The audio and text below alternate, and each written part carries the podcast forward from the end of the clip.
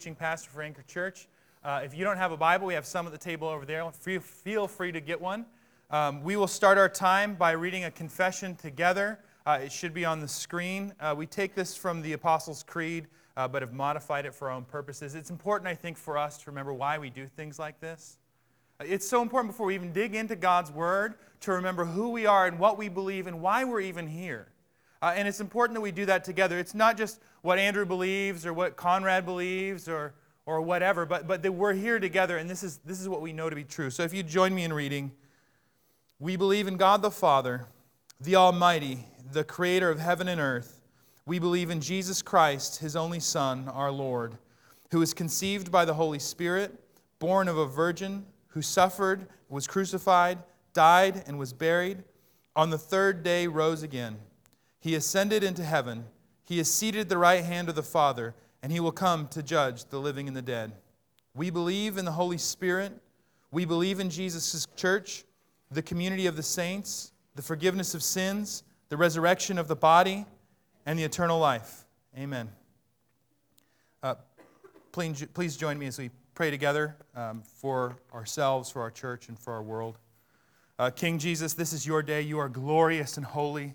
God, I pray for us that we would see you in your splendor and your wonder, that we'd see you in the gospel, the reality that you came to save us from ourselves, and we did nothing uh, to deserve it. Uh, we did nothing to earn it, but you extended your grace to us in mighty and, and splendid ways, that you are more beautiful than anything else, you are more holy than anything else, you are perfect, and you are all light and no dark. We pray for our world, it is broken.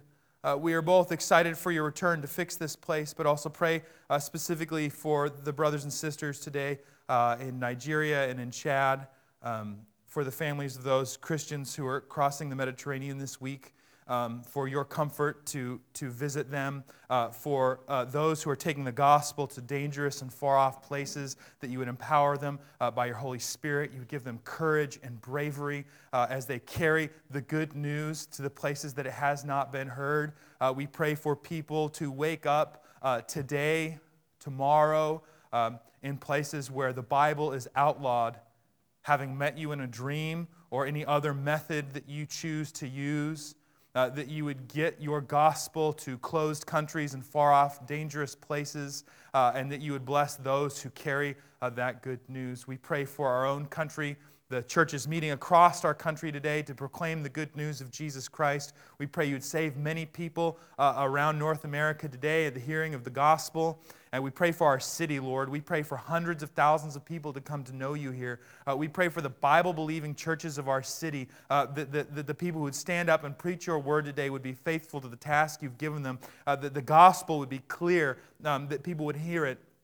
We pray for the folks in our church network, three strand throughout the Pacific Northwest, um, from Bellingham on down uh, to Seattle today, Lord. Uh, we pray you'd bless those people as well and that, that you would give an extra measure of grace to their preachers and to their musicians and to, to everyone who's involved there today, um, that they would make much of your name. I pray for us all, Lord Jesus, as a church, that we would give of ourselves to help other people know you. I pray for this text, Lord, today.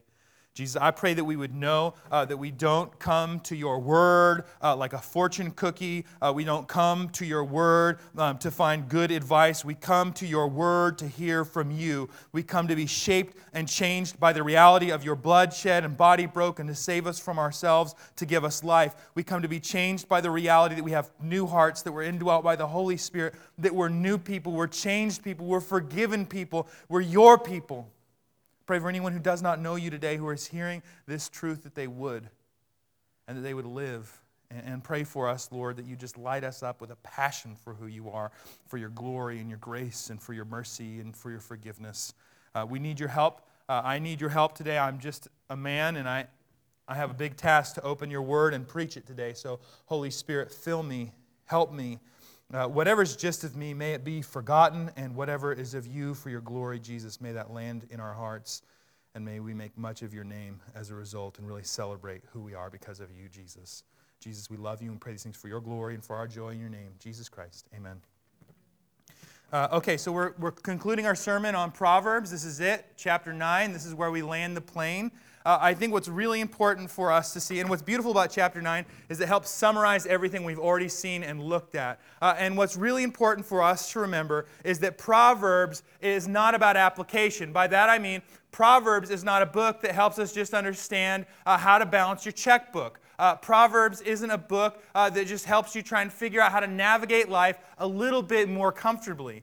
Proverbs is ultimately a book about knowing who God is and living in the wake of the reality of who God is. And so it's not application, it's implication.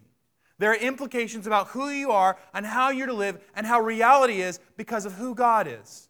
Now, those implications lead to what I would call applicational theology, so it's not just, oh, Pastor Andrew's going to tell me today how to balance my checkbook well. No, we're going to see in the gospel who we are, uh, how we belong to Jesus, how much we've been forgiven and given, and how much life we have in Him, and that we didn't earn any of it. Thus, that makes us more generous and, and more, maybe even careful with our finances because now all of a sudden, everything we have, we want to use to the best of our ability for Him, for His glory, and to help other people know Him. And that's the point of our life. It's all about worship all of a sudden, right? Uh, because reality is, as we've seen and spoken uh, about as we've navigated our way through Proverbs, we live in the information age, right? We feel smarter. I feel smarter because I can take my telephone, and this sentence didn't make any sense when I was a kid, but I can take my telephone and look up random information out of nowhere. Look how smart I am. I can type a question, poorly spelled, by the way, into a computer that I hold in my hand, and bam, it gives me the answer I am a genius. No, I'm not. I've got Google, right? But, but the thing about understanding how much information we have and how much smarter we feel, the thing is that we look around in our own lives and in the world we live, and there's still brokenness. Uh, there's a sense, I think, in the last century as modern people, we had a sense if they only had more information, transformation would happen. If people knew that X, Y, and Z was bad for them, they would stop doing that thing. Right? We don't. Right? Smoking's expensive, and everybody knows it's bad for you, and people still buy cigarettes. Right? It's not a lack of information there. It's not a lack of information because the reality is that information is not what transforms us. Because information in and of itself does not deal with the ultimate human problem. The reality is, is that God, in His grace and in His beauty and in His wonder, made everything good. He made the, the human person and the human being and the creation that we interact with in such a way that, that I, I get this from Romans, by the way, Romans 1 and Genesis 2 that just being able to breathe and look outside and experience the world that God has created should lead us on up to Him, should lead us on up to say, God is glorious and wonderful, and look at what He has done and how mighty He is and the truth of His grace and mercy to us all. It's like the nicest day of the year. And you can get out of bed and not even think about Jesus. Right? There's a human problem at work. Now, God made a promise to fix that human problem. Adam and Eve breaks everything, but God makes a promise to send his son to fix that problem because we can't fix it on our own. We can't love God on our own, we can't know God on our own, and yet God came and loved us before we were lovely and forgave us and made us new and made us alive together with his son for his glory and for our joy, and you did absolutely nothing to earn that at all. This is the problem with my sermons. I feel like now it's time for me to get off and let's just bring the band back up and let's sing some more because there's nothing we did to earn God's love and grace and mercy. It was extended to us by His Son who came to rescue us from ourselves, to die in our place, forgive us for our sins, and make us alive together with God forever. That's the truth of the gospel. That's what we understand. That's why we're here today. That's the answer to the human problem, right? Go with me to Proverbs chapter 9. Did I mention we're in Proverbs today? Well, Proverbs chapter 9. Now, to, to get through this text, what we have to do uh, is we're going to look at the top of Proverbs 9, and we're going to look at the bottom of Proverbs 9, and then we'll dig into the middle. This is, this is what's called a chiasm. And you don't need to remember that word, but you just need to know when you're reading your Bible slowly, sometimes there's a, a Bible sandwich. And there's bread on either sides of your Bible sandwich, and that Bible sandwich is trying to point you to the meat in the middle. Uh, you'll see what I mean in just a second. Okay, verse 1. Wisdom. Now remember, we have wisdom, Lady Wisdom and Lady Folly have been throughout the book as these literary devices uh, pointing to, to understanding this framework for reality, right? Proverbs has been urging us to understand who God is and how his world exists. So, chapter 9, verse 1 Wisdom has built her house. She has hewn seven pillars. She has slaughtered her beasts. She has mixed her wine. She has also set her table. She sent out her, uh, out her young woman to call from the highest places in the town. And this is what she calls. Listen to it. Whoever is simple, let him turn in here. To whom lacks sense, she says, Come, eat of my bread and drink the wine I have mixed. Uh, leave your simple ways and live, uh, and walk in the way of insight. Now, we're going to get a key in a second for what insight is, but, but you got to remember, Proverbs has said it again and again and again and again. You must know God to know reality and know the framework for the reality in which He lives. And wisdom is just understanding that framework, that, that reality. It's, it's kind of the drum that's just beat throughout these nine chapters as we've seen them. Okay, so the meat is 7 through 12, and we'll come back for it, I promise. 13. Now, hear it. So we just heard 1 through 6. Now, hear what 13 on says. The woman folly is loud. She is seductive and knows nothing. She sits at the door of her house. She takes a seat on the highest places of the town, calling those to pass by who are going straight on their way, who are doing what's right, who are walking on God, in God's ways, following Jesus and, and getting after him. Verse 16. So, verse 16, let's do it. Whoever's simple, let him turn here. And to him who lacks sense, she says, Stolen water is sweet, and bread eaten in secret is pleasant but he does not know that the dead are there and that her guests are in the depths of Sheol or the grave. Now, what's important here is verse 9, 16, and verse uh, 4. 16 and 4. Whoever simple, let him turn in here to him who lacks sense, she says. It's the same, it's the same sentence in both places. Did you see that? It's the exact same sentence. And so, what are being compared here then is, is wisdom, this framework for understanding, which Proverbs has couched in an understanding of who God is, and folly. Wisdom says, come in here, get some sense, wake up, know what's, have your eyes open, see how the world actually is. And folly says the same thing, except for she says, come, be selfish, be self centered, be greedy, live for yourself. It will be awesome. Obey your thirst, right? Lady Folly is the Sprite commercial. Obey your thirst. It is the Amazon uh, screen when you turn it on and you've been foolish enough to tell them the books that you want on the wish list, and then they say, Why don't you buy yourself something nice today? Oh, that is a good book. I, I, I should buy myself something nice today. Yeah, I said that. That happens to me all the time. Stupid wish list. Okay, so if you'd go with me to Matthew, what's happening here? This is what I think is happening here. Matthew chapter 7, verse 13. Jesus says this Enter by the narrow gate, for the gate is wide and the way is easy. The way is easy that leads to destruction. And those who enter by it are many. For the gate is narrow and the way is hard that leads to life, and those who find it are few. We have a world that is calling us First John, John's going to use this language the world, the flesh, and the devil. Malevolent spiritual forces who are calling us away from Christ. Uh, a world that just says, obey your thirst. Come on, man. Just as long as you're not hurting anybody, it's cool. Whatever you do is cool as long as you're not hurting anybody. Needs an asterisk there, by the way. Uh, and just ourselves, right? We want to hear what we want to hear. No, it's, it's cool. Just, just do this thing. It'll be, it'll be easy. It'll be awesome. Obey your thirst yeah, that sounds like a good idea. And the reality is, is all those things lead us to sin. And as Christians, we know that being a Christian isn't just spiritual push ups, it's not just white knuckling.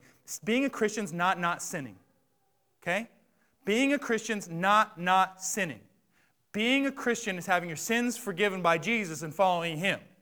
It's the grace and mercy of God extended to us. Yes, as Christians, we obey Jesus because we love Jesus, we trust Jesus. But being a Christian's not not sinning, being a uh, Christian's putting our faith, trust, and love in Jesus Christ and having Him forgive us from our sins and saving us from ourselves.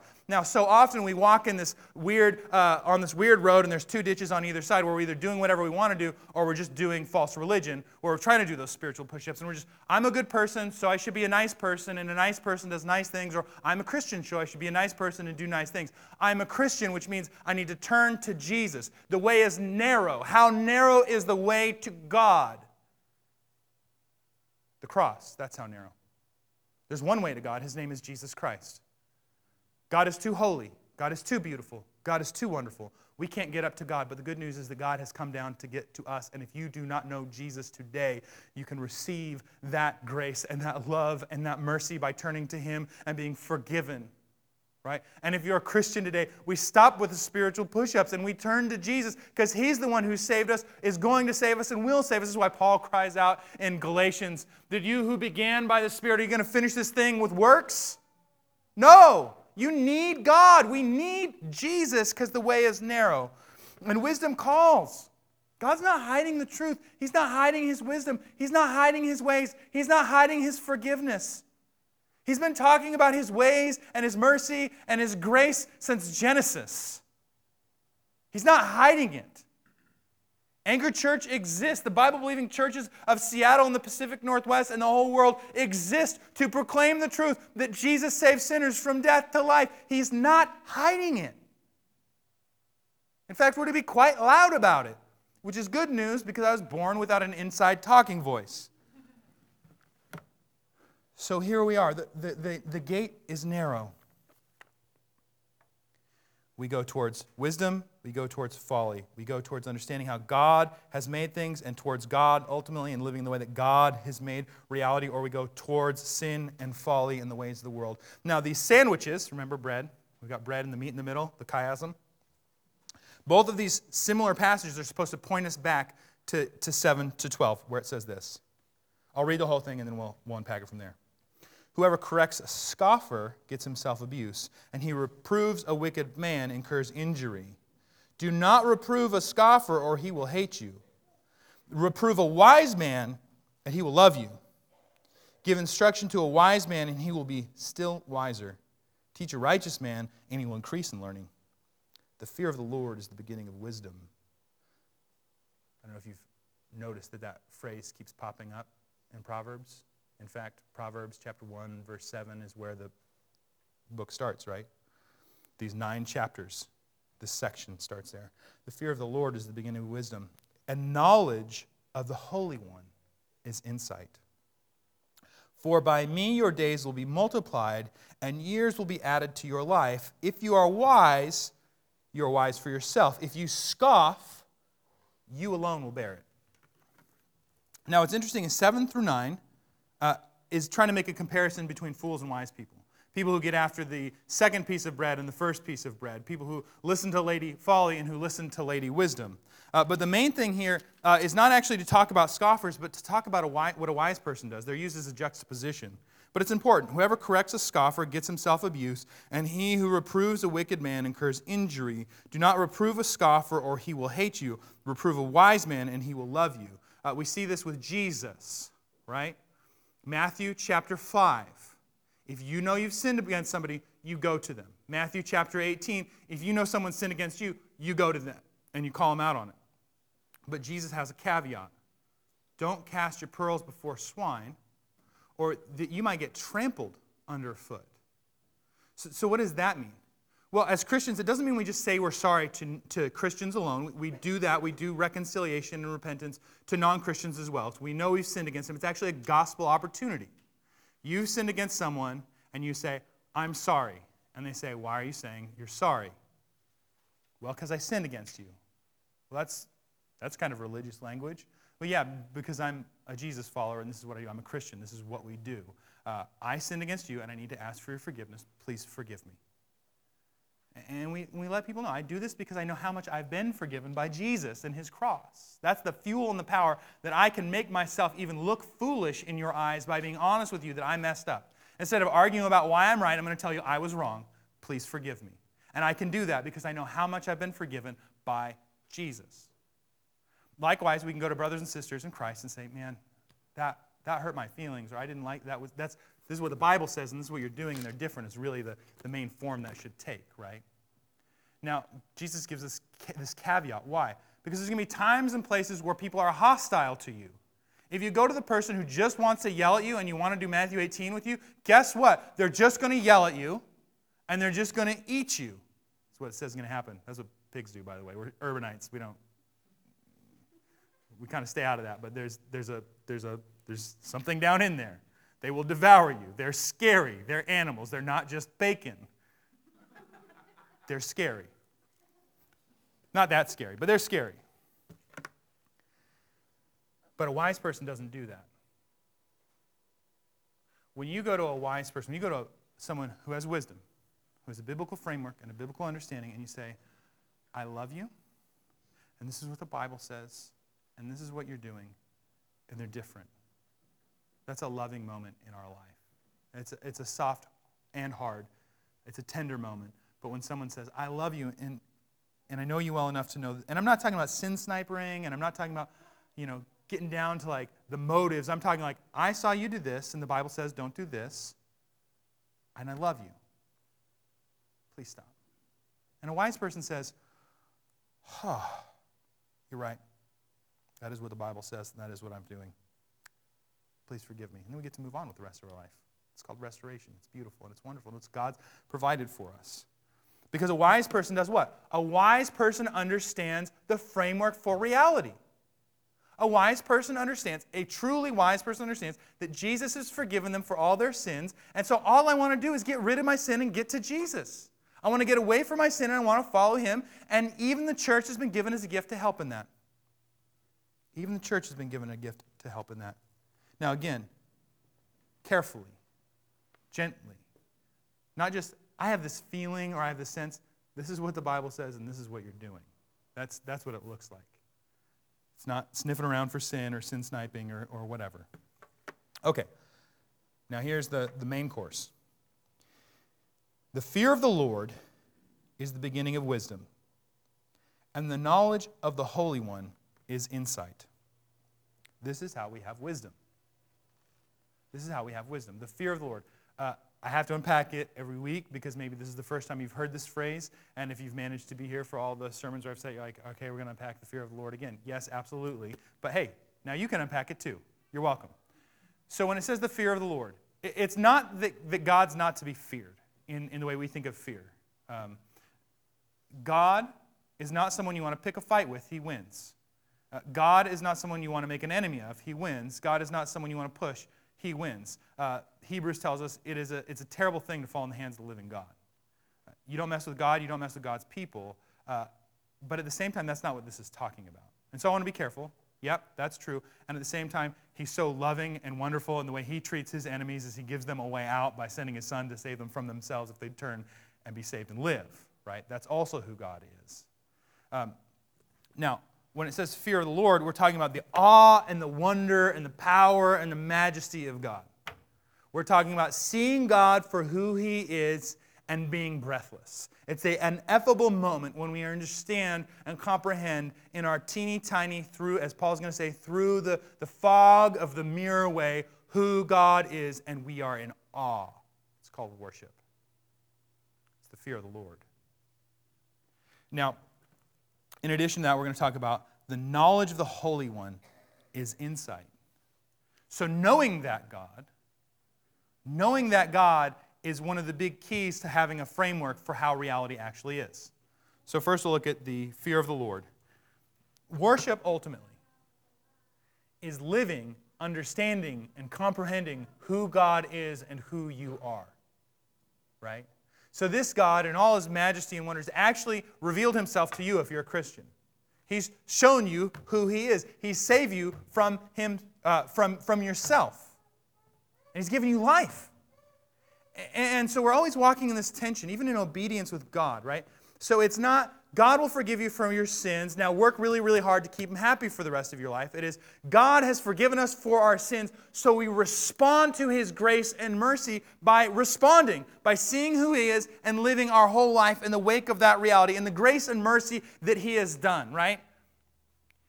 The cross is not the point in which at which you get saved for all your sins before you met Jesus. The cross is the point at which you, Christian, are forgiven, church, for all of your sins, for all of your life, period. What does that mean? That doesn't mean I come into the gospel by grace and earn the rest of it by works. It means I come into the gospel by grace and spend the rest of my life in the freedom of the gospel, loving Jesus and responding to what he's done by loving, trusting, and obeying him. That's the gospel. That's gospel centered spirituality. That's living in the wake and the reality of who he is. What do I mean by that? Go with me to. Uh, go with me to Colossians chapter 3. Let's talk about worship. Who is this God we are responding to? Chapter 3, starting verse 12. What does it mean to do this, right? Put then on, as God's chosen ones, holy and beloved. So stop right there. Everything that is about to ensue from here, Colossians is a beautiful book that I don't have time to preach the whole thing this morning, but it's a great thing to read on a nice sunny day under a tree. Here's what he's saying. Everything I'm about to give you, this is the, this is the, this is the turn in Colossians. It's a, it's, a, it's a book in two parts. This is who Jesus is, and now this is how you live in response to him. This is the turn. He's talked to us, and we'll actually look at it in a second, how wonderful and awesome and amazing Jesus is, and what he's done for you, the believer, to save you from yourself, and this is how we respond. So, everything he's saying that you're doing here, you're not doing so that you will earn God's love. Put then on, put then on as God's chosen ones. You've been chosen. He's already pulled you out of the fire. Holy and beloved. You've been set apart. You've been made holy. You've been forgiven for your sins. You are loved by God. You are loved by the God of the universe. If you are a Christian, God has loved you before you loved him. He has saved you, not you saved you. Not you saved you? Yes. He saved you from yourself by His grace and mercy. And as a result of the fact that you've been made holy, as a result of the fact that you've been separated from your sins, not height nor depth nor powers and principalities could ever separate us from the love of God in Christ Jesus. That is reality going into it because that's reality. Because He will remember our sins and lawless deeds no more. He's put them away. They're far from us, right? Because of all that, beloved, holy, chosen, compassionate hearts. Put on then as God's chosen, holy, and beloved, compassionate hearts. Kindness, humility, meekness. Meekness, by the way, doesn't have anything to do with weakness in the biblical sense. It's all about humility. This is who God is, and this is who I am. And patience. Why can I be patient? Because Jesus has been patient with me. Good night, He's been patient with me. Why can I be kind? let me tell you about the kindness that God's extended to me. How, how can I be humble? Because I see Him for who He is and who I am, just like meekness. Bearing with one another. How can I bear with one another? I understand how much Jesus has bared with me. How much He's bearing with me as we speak. Right? So, see, this is a response. Why am I kind? Because I know how kind Jesus was. Why, why can I bear with someone else? Because I know how much Jesus has bared with me and is bearing with me. Why can I be patient? Not because I'm a Christian and I'm not supposed to lose my temper and I'm supposed to keep it cool. I can be patient when I put my eyes on the fact that He has been so abundantly and amazingly patient with me.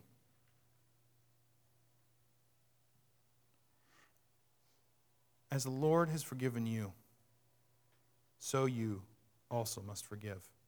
And above all these things, put on love, which binds everything together in perfect harmony. And let the peace of Christ rule in your hearts, to which indeed you were called in one body. Past tense, this is who you are. And be thankful. Let the word of Christ dwell in you richly. Why? Because the Word of God helps us to understand all these things. Because I can look back and say, well, man, I can look in the Scriptures and see how patient He's been to me, let alone my own life. Good night.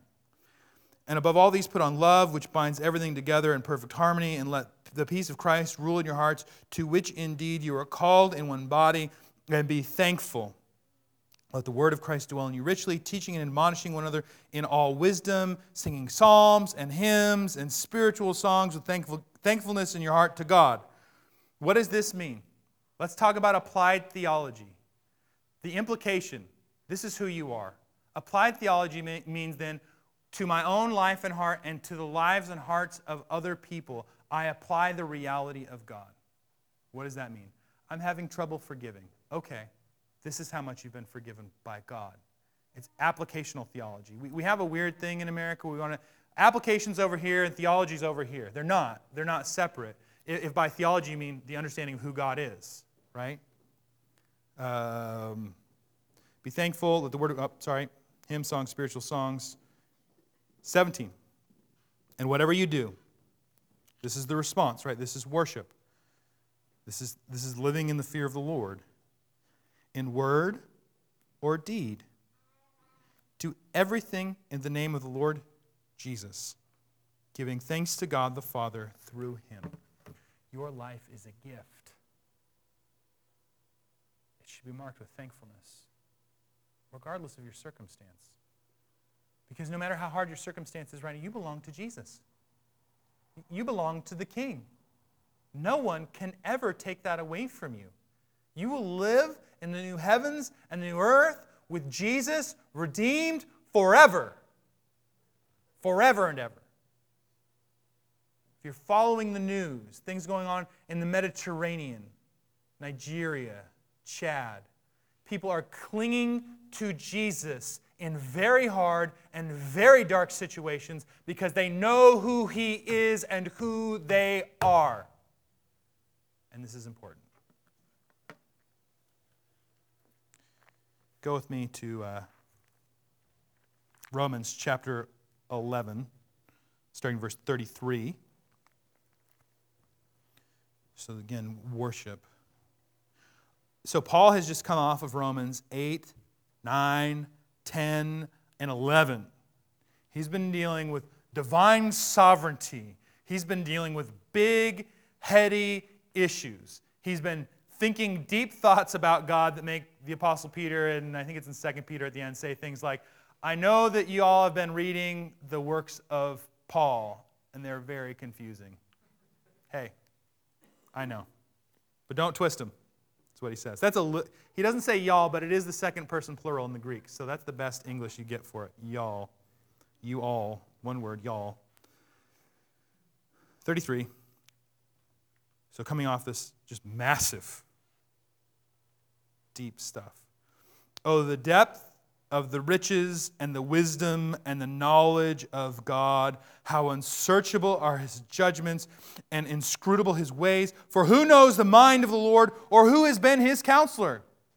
Or, or who will give him a gift that he might be repaid? You cannot pay him back for your salvation. You cannot pay him back for the fact that you have air in your lungs right now and that you are alive. You cannot pay him back for anything. It's all grace, it's all a gift. This is the good news of Jesus.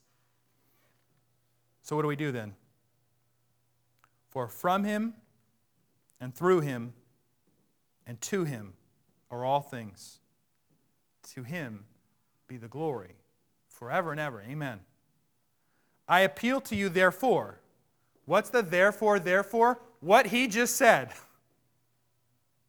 I appeal to you, therefore, brothers, by the mercies of God, to present your bodies as a living sacrifice, holy and acceptable to God, which is your spiritual worship. Do not be conformed to this world, but by, be transformed by the renewing of your, renewal of your mind, that by testing you may discern what is the will of God, what is good and what is acceptable and what is perfect. In, in worshiping God, we see what's good. God and the things that He's made. What's bad? Everything else. What don't we want? Everything else my self centeredness, uh, my love of money, my love of stuff, my love of comfort, uh, my love of other people's opinion of me. I don't want those things. I want Jesus. I want to be free. Because none of those things will liberate you in any way, shape, or form, by the way. Uh, lastly, wait, not lastly. Oh, Acts 20 on worship. Lastly, on worship. There we go. Acts 20. He's addressing the Ephesian elders. This is Paul. And, and hear what he says, starting in verse 22 in Acts chapter 20. And now, Behold, I'm going to Jerusalem, constrained by the Spirit, not knowing what will happen to me there, except that the Holy Spirit testifies to me in every city that imprisonment, imprisonment and afflictions await me. So that's what he knows is coming. And the Holy Spirit keeps telling you. It's one thing when other people say, that's not going to go well for you. It's a whole other thing when you're like, and the Holy God keeps telling me this is what's going to happen.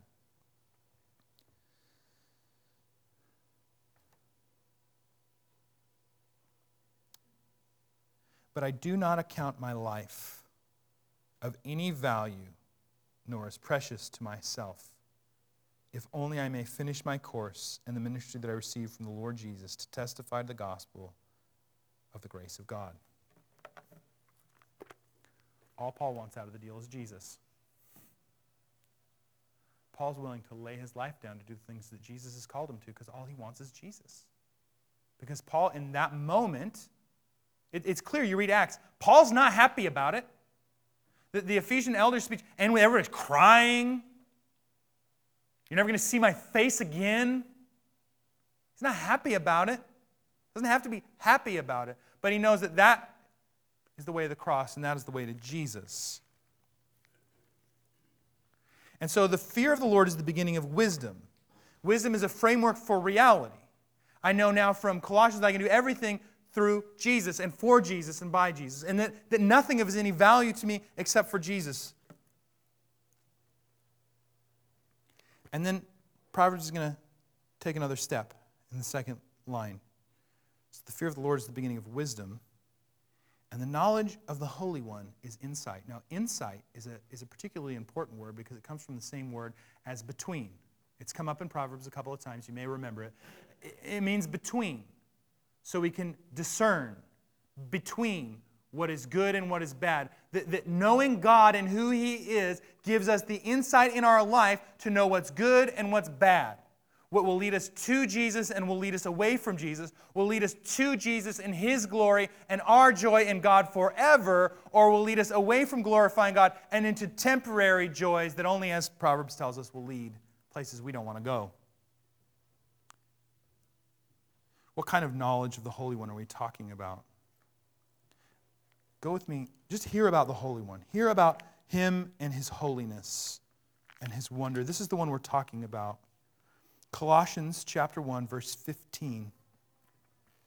He is the image of the invisible God, the firstborn of all creation, for by him all things were created in heaven and on earth, visible and invisible, whether thrones or dominions or rulers or authority, all things were created through him and for him, and he is before all things, and in him all things hold together. And he is the head of the body of the church. He is the beginning of the firstborn from the dead, that in everything he might be preeminent. For in him the fullness of God was pleased to dwell, and through him to reconcile to himself all things, whether on earth or in heaven, making peace by the blood of his cross. Philippians chapter 2.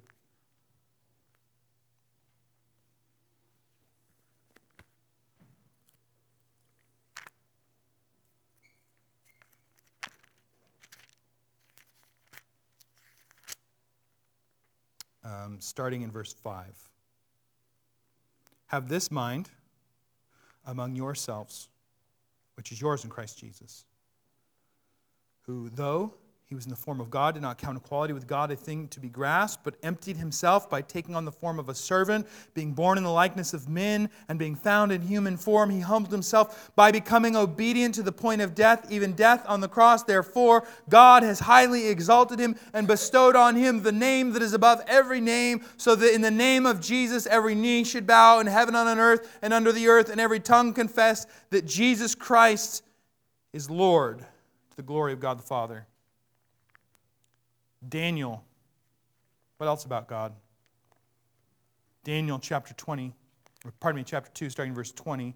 Um, Daniel's in a bit of a pickle uh, in that their uh, King Nebuchadnezzar wants all the magicians and guys who do divination and worship pretend gods and whatnot to tell him what his dream means, except for he won't tell him what the dream is. And now it's Daniel's turn, and everyone gets executed if they don't tell them. And this is what Daniel says about God before he asks God to reveal the dream. Verse 20 Daniel answered and said this. I want to hear what Daniel knows about God. Blessed be the name of God forever and ever, to whom belong wisdom and might. He changes times and seasons. Seasons. He removes kings and sets up kings.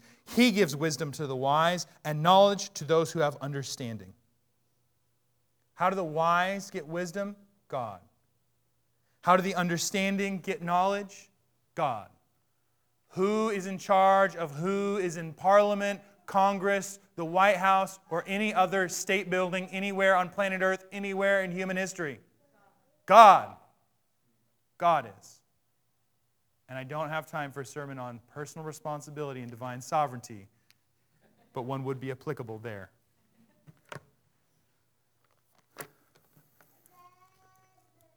The knowledge of the Holy One is insight. Knowing who He is, knowing these things about Him, knowing He's the one, is what helps us as we understand and grow in who He is to know what is good and is bad, what glorifies Him and what doesn't, how we get after Him and how we don't. The core of our life, the core of the applied theology then is what? Knowing and worshiping Jesus. That's what drives our life. That's what gives us understanding. That's how we live. How should then we live? Doing everything we can to worship Jesus and know Him. How do we understand reality? Worshiping Jesus and knowing Him more and more and more. Getting after God through Jesus by the Spirit and not after the things that are against Him, but getting after Jesus by His grace and His mercy as a response to His beauty and His glory and His wonder. It's not to win points with God, it's because we've tasted and seen that the Lord is good. It is not that He needs us as if he needed anything from us, as we saw in uh, Romans 11, but that we need him, and in that moment, know how much we need him, and that extends beyond our time here this morning, but out into the rest of our lives. This drives our evangelism because now all of a sudden I understand how much my neighbors need him. This, this drives my life with my children because I know how much they need him. This drives my life with my spouse because I know how much my wife needs him and how much I need him. And this drives my life as a pastor because I know how much you need him and I need him. It's a framework for reality. It's an understanding that begins with the fear of the Lord, the moment before God. And the discernment that comes from knowing Him more and more and more. And what's beautiful about the, remember the first piece of bread? He's not hiding any of these things from you or me. He's not hiding wisdom from you. He's not hiding understanding. He's not hiding himself.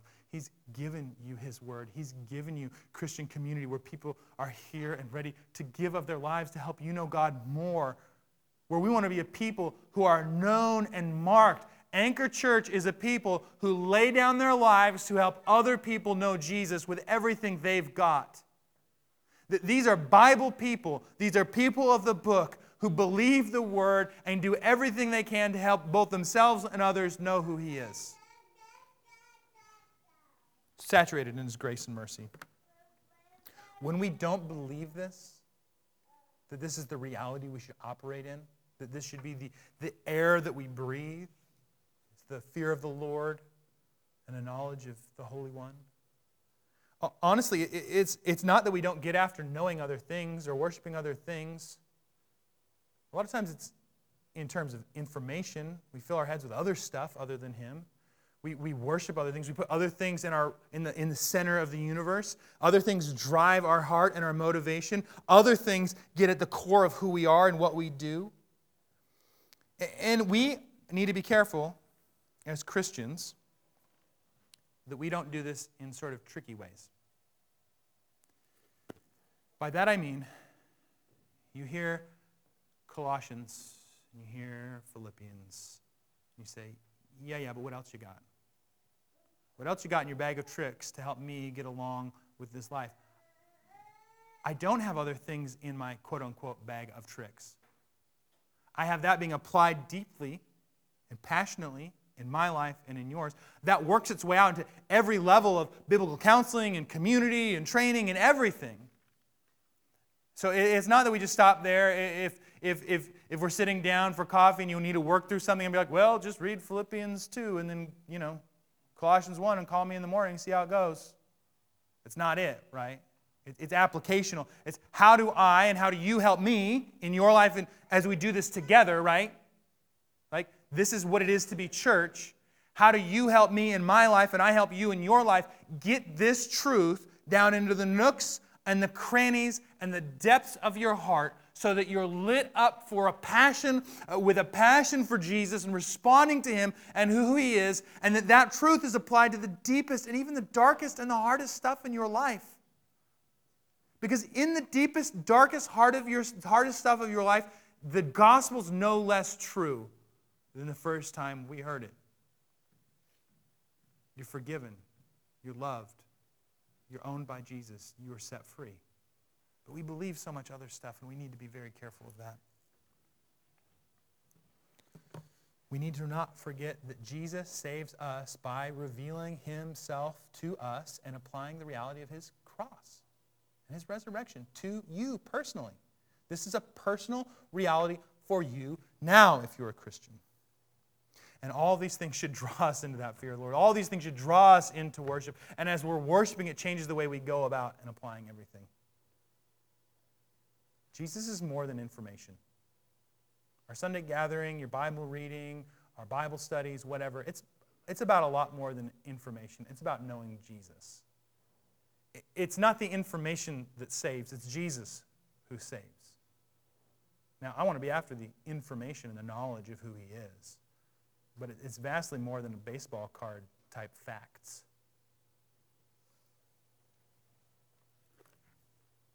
So, if you're a Christian, I, I want to ask you then what's at the core of what's driving you? What, what frames out reality for you right now? Frames out who you are, how you live, and how do you operate. Is it Jesus? Is it his gospel? You're, have this mind among yourselves, which is yours in Christ Jesus. That can change today. And unfortunately, as we go through the sort of bumps of life, it's not just like, oh, I flip the switch and then I have the framework and I live in the framework. It's that I need to be constantly drawn back to the reality of who Jesus is. Because I might have the framework one moment, but I'm quick to slip out of it.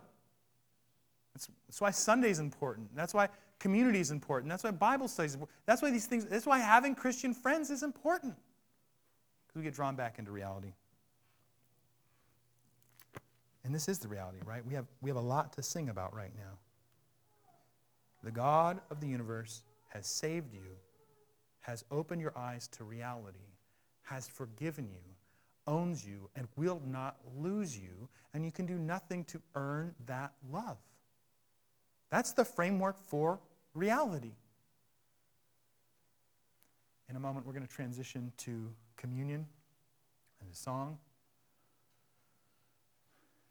Um, logistically, what we're looking at, we have regular bread to the far left, uh, gluten free bread, and a basket for the offering. We have wine, we have juice. When we come up to take this, uh, in 1 Corinthians, Paul encourages us to consider our sin. We, we consider the way that we're believing some other framework other than the Jesus framework. We, we, we consider how we're getting after other things other than God. But what's amazing is that, that the distance between that and returning to Jesus, turning back to where you ought to go, is that quick, right? It's turning from that and turning to Christ. And so when we stand up to take this, when we stand up to sing, we do this as forgiven people. This is his body broken and blood shed for you to cleanse you from all your sin and iniquity and make you right with God forever. So when we do this, we do this as a proclamation together as the church. This is a celebration that we are blood bought sinner saints, forgiven by God forever, and we stand up to sing for his glory.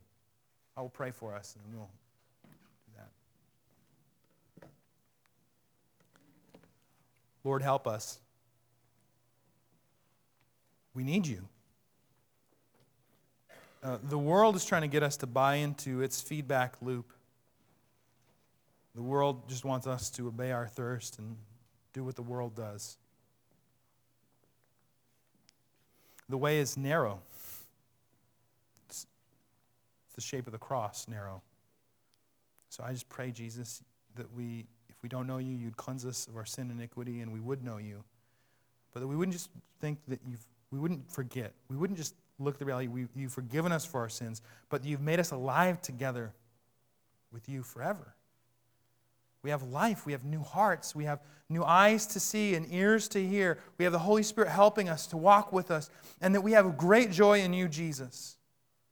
The more we understand who you are, and the way the world is, and who we are, Lord, we pray you bless that. You'd, you'd enliven us to that. You'd make us passionate for you because of all the things you've done for us, and you'd help us to respond to the truth of who you are for your glory and for our joy. I pray these things in your name, Jesus Christ. Amen.